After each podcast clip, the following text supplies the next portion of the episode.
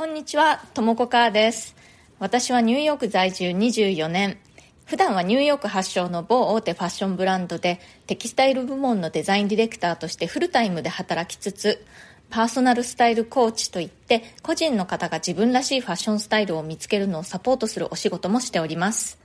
このチャンネル、ニューヨーク人生劇場では人種のるつぼ、何でもありのニューヨークで私が働いて、暮らして経験したことや日々の生活の中であったちょっと面白いことや気づきなどについてお伝えしていきます。ニューヨークの自由でポジティブな空気感を感じてもらって、ちょっと元気が出たり、ちょっと気が楽になったりする、そんな放送にしていきたいと思ってやっております。それでは今日もよろしくお願いします。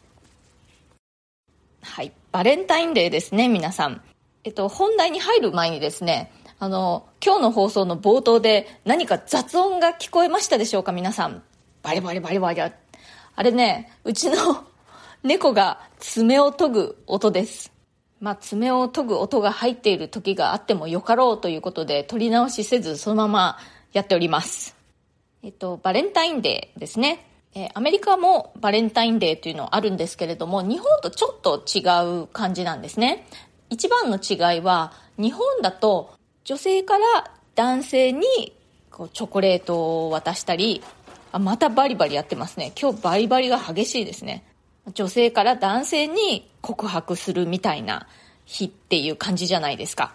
でも、あの、アメリカでのバレンタインデーというのは、別に女性からとか男性からっていう感じは全然ないんですね。むしろ、どちらかというと男性から何かプレゼントするっていうことが多いんじゃないかなという感じです。日本に比べると全体的にもうちょっとこう気軽な感じに捉えられてるかなという気はします。まあチョコレートとかね、あとは花束なんかをプレゼントしたりとか、あとはまあ普通にカップルだったら食事に出かけたりとか、そんな感じですかね。職場での義理チョコみたいなのはね、一切ありません。まあバレンタインデーということを口実に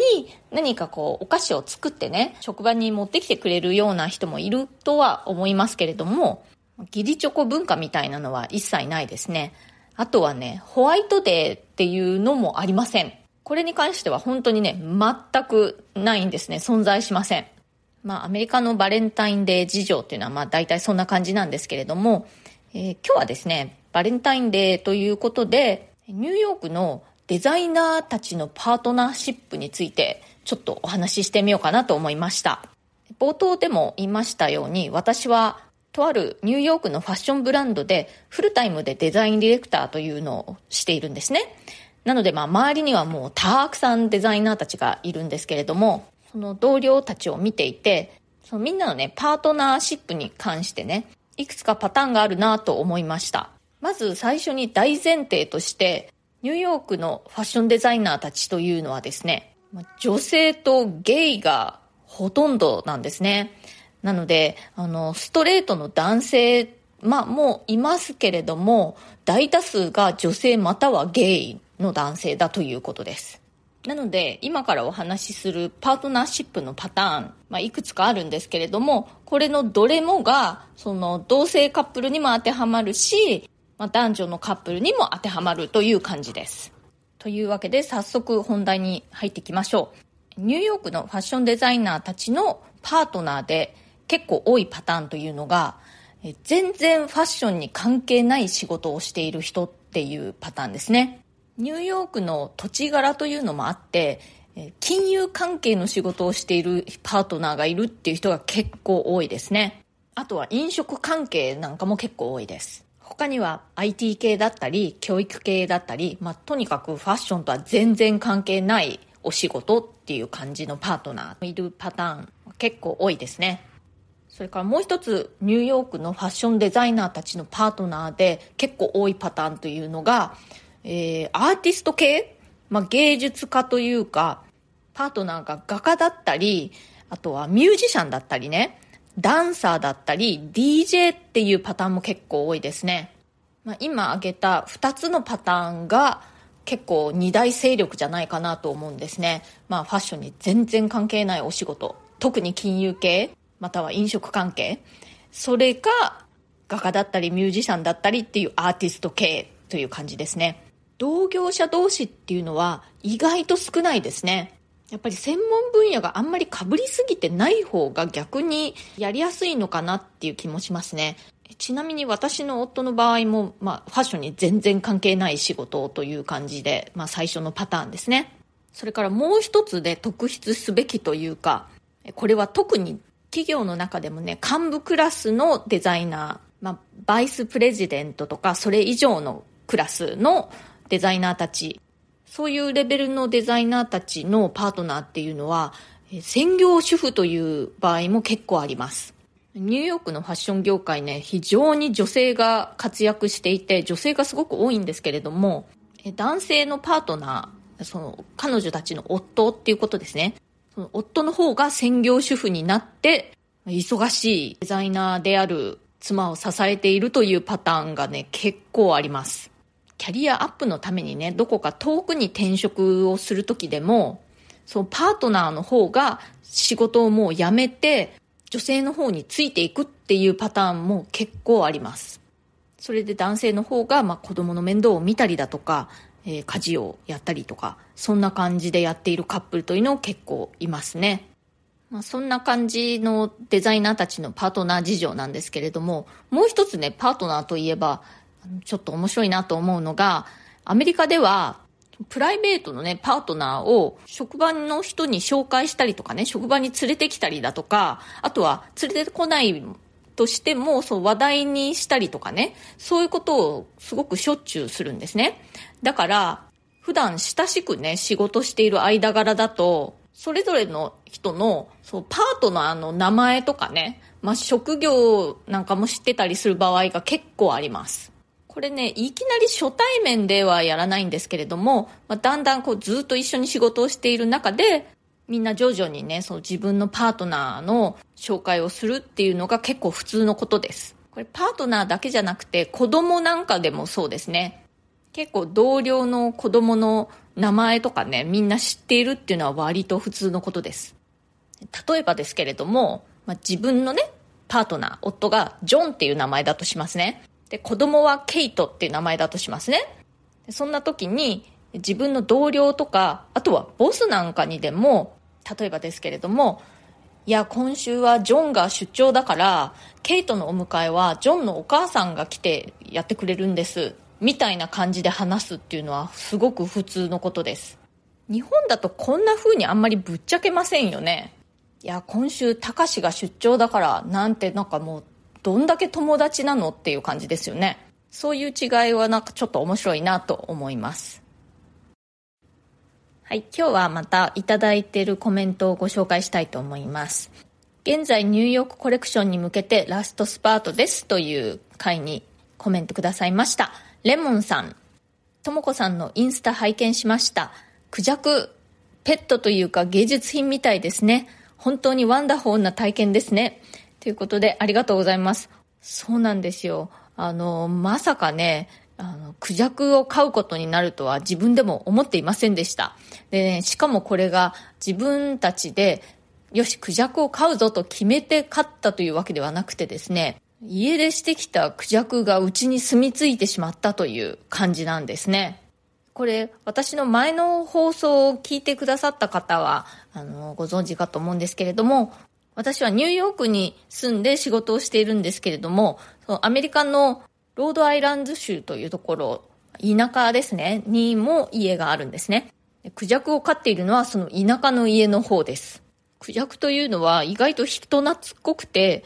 体も丈夫でね、結構飼いやすい鳥だということが分かりました。クジャクのことなんてね、全然今まで考えたこともなかったし、そんなに興味もなかったんですけれども、実際飼うようになるとね、なかなかちょっと面白いやつだなということが分かってきまして、クジャクっていうのは、すごく好き嫌いが激しいんですね。ま、これ、うちで飼ってるクジャクの特徴なのかもしれないんですけれども、私他のクジャクの例をちょっと知らないのでね、でも非常にこう性格がはっきりしてるというか好き嫌いがはっきりしてるところがすごく面白いなと思います。まあ、そもそもね、あの、もともと飼われていたところを家出してきて、うちに住みたいって勝手に決めたのもクジャク本人なんですし、そっからしてなんかちょっと、すごくキャラが立ってるというか、なんか面白いなと思うんですけれども、他にもね、すごくあの、田舎なので、いろんな野生動物とか鳥とかがいっぱいいるんですけれども、好きな動物と嫌いな動物がすごくはっきりしていて、例えば、小さい鳥なんかにはすごく優しいんですよ。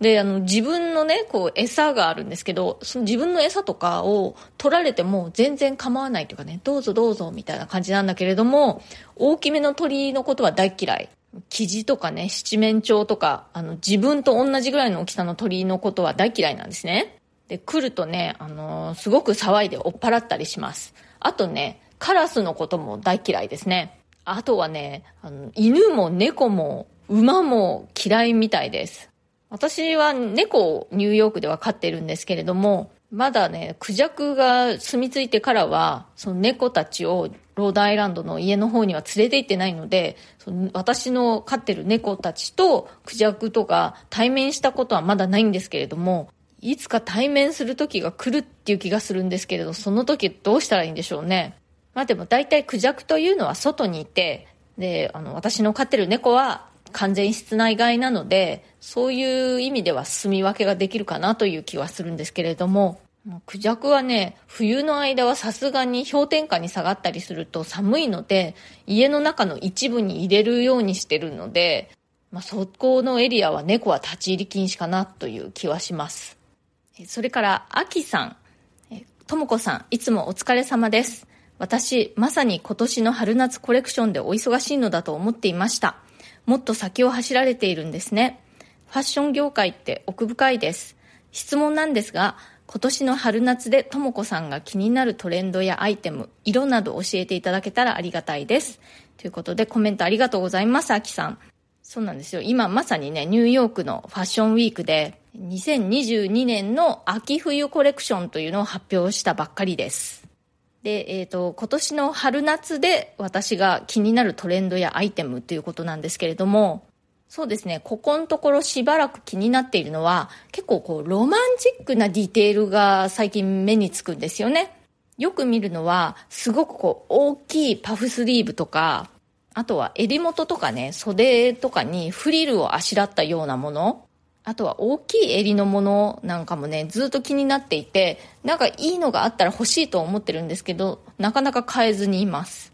なんとなくね、これ私が子供の頃、80年代の初めぐらいに、同じようなものが流行ってたことあるなと思って、その時も私はどうしても、その、大きい襟のブラウスがすごく欲しくて、母に頼んで買ってもらったのをすごく覚えてるんですね。それ買ってもらったのが本当に嬉しかったのをよく覚えています。あと気になっているのは、細身のブーツカットのちょっと丈短めのパンツですね。こっちの方は、なんとなくね、90年代にこういうの流行ってたなっていう感じがするんですけれども、最近またちょくちょく目にするようになってきた感じがして、なんとなくこう新鮮にまた感じるようになりましたね。あと去年ぐらいからすごく目にするトレンドで、そのトップスの丈がすっごく短いのが流行ってますね。去年の夏とかも若者はみんなおへそを出しているっていう感じだったんですけれども、若者じゃなくても結構ニューヨークではね、おへそを出したりしていましたね。私はやってませんけど。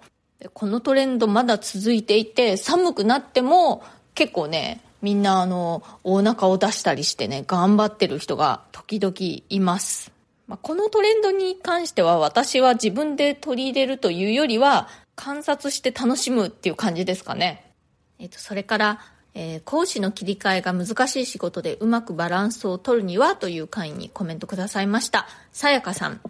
えー、ともこさん、こんにちは。私も通勤のない仕事、かっこ自宅が仕事場をしていま、していて、オンオフの切り替えが難しい環境です。通勤時間がなく、いつ起きてもいい代わりに何時まででも仕事をすることになり、バランスが悪くなる傾向にあります。2年前に体調を悪くしたのを境に仕事の見直しをして健康に良いことを趣味にする。ウォーキングや庭いじり、体を使う家事、とりあえず出かけるなどをやっています。趣味にしてしまえば楽しくできます。今回のお話、興味深かったです。ということで、さやかさんありがとうございます。健康にいいことを趣味にするっていいですよね。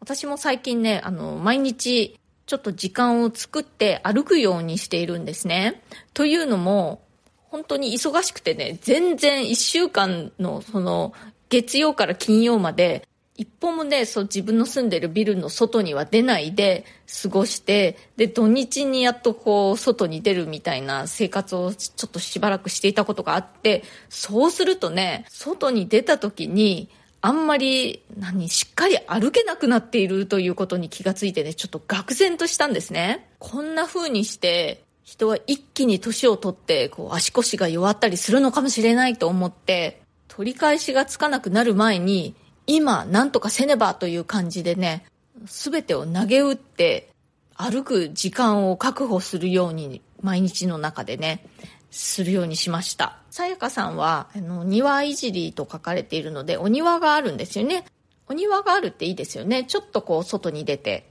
ほんの少しでも自然に触れるっていうことができますしね。